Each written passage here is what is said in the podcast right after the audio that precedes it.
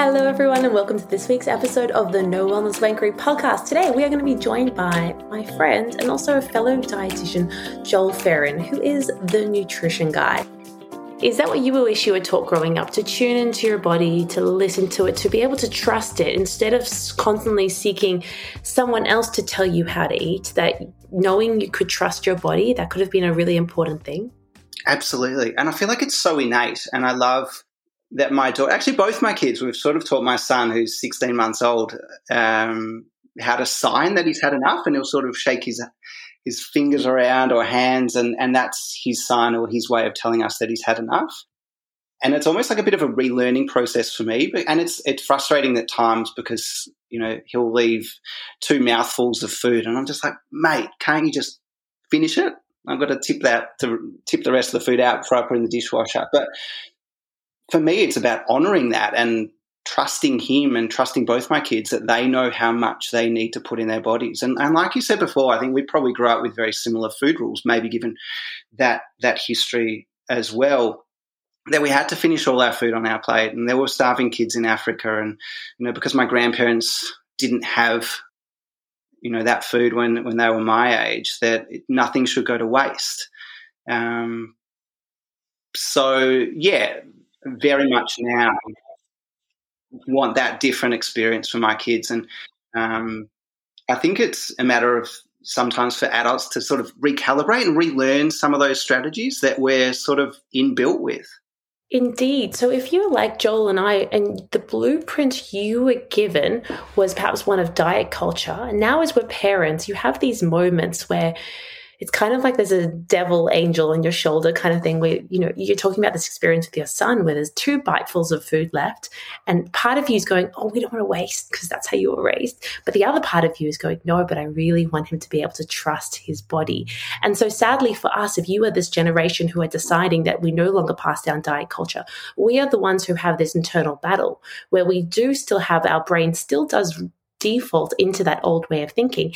And then we need to quite consciously go, no, we're going to choose to think about things differently. But the gift we are giving to the next generation is that they won't have to have this whole conversation in their brain. It will not cross their mind whether or not they should finish the plate just to finish the plate.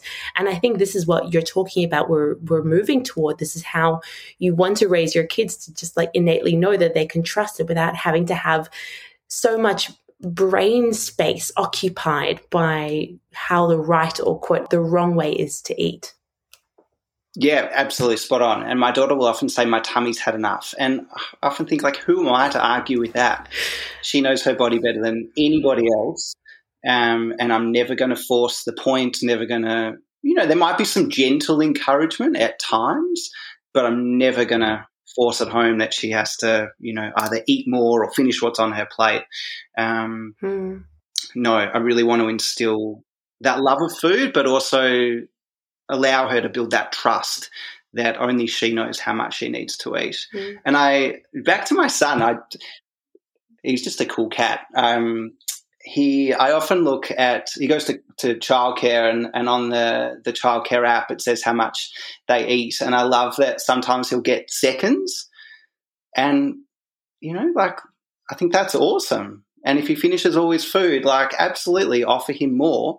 Um, and allow him to regulate. Mm. It's not it's not just like if he finishes his food, he's had enough just because that's the food that was given. Like let's also on the other end of that, sometimes the child needs more food.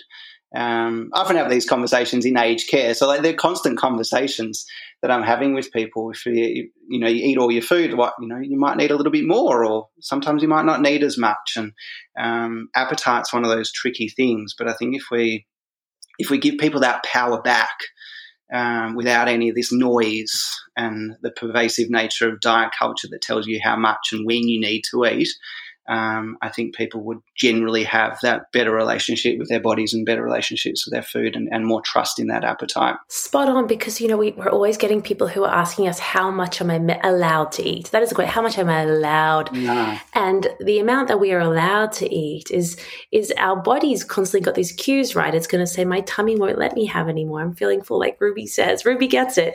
Um, if you feel sick, that's how much you are allowed. You can eat as much as you want. Your body is giving you this these cues trying to gently nudge you to eat an amount that that feels comfortable for it.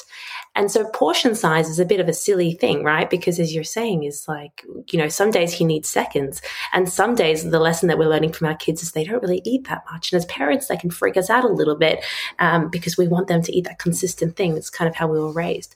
Joel, the thing I've been musing about recently as a parent is this idea of food trust.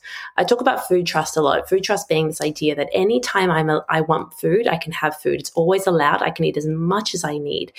And one of the, the kind of challenges I have is that we tell kids something like, um, please eat your breakfast now because there aren't going to be you know snacks for a while or we just have them constantly there's a constant flow of allowing them to have snacks.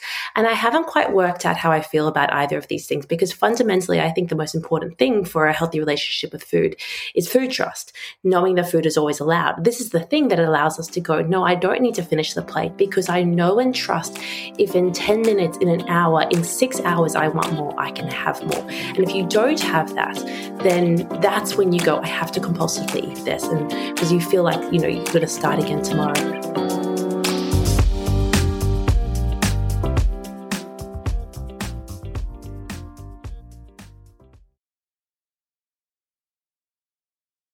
Hey, I've got a question for you. Does binge eating feel like your dirty secret? And are you sick of trying to be good but falling off the bandwagon and losing control around food? If so, I can help. Binge Free Academy teaches you how to beat binge eating and feel in control around food giving you doable evidence based strategies.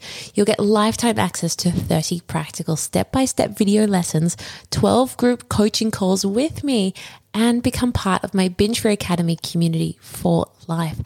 As a recovered binge eater, I get it. I know there's no quick fix or one stop shop for binge eating. And so that's why I want to give you the ongoing support and care you need and deserve.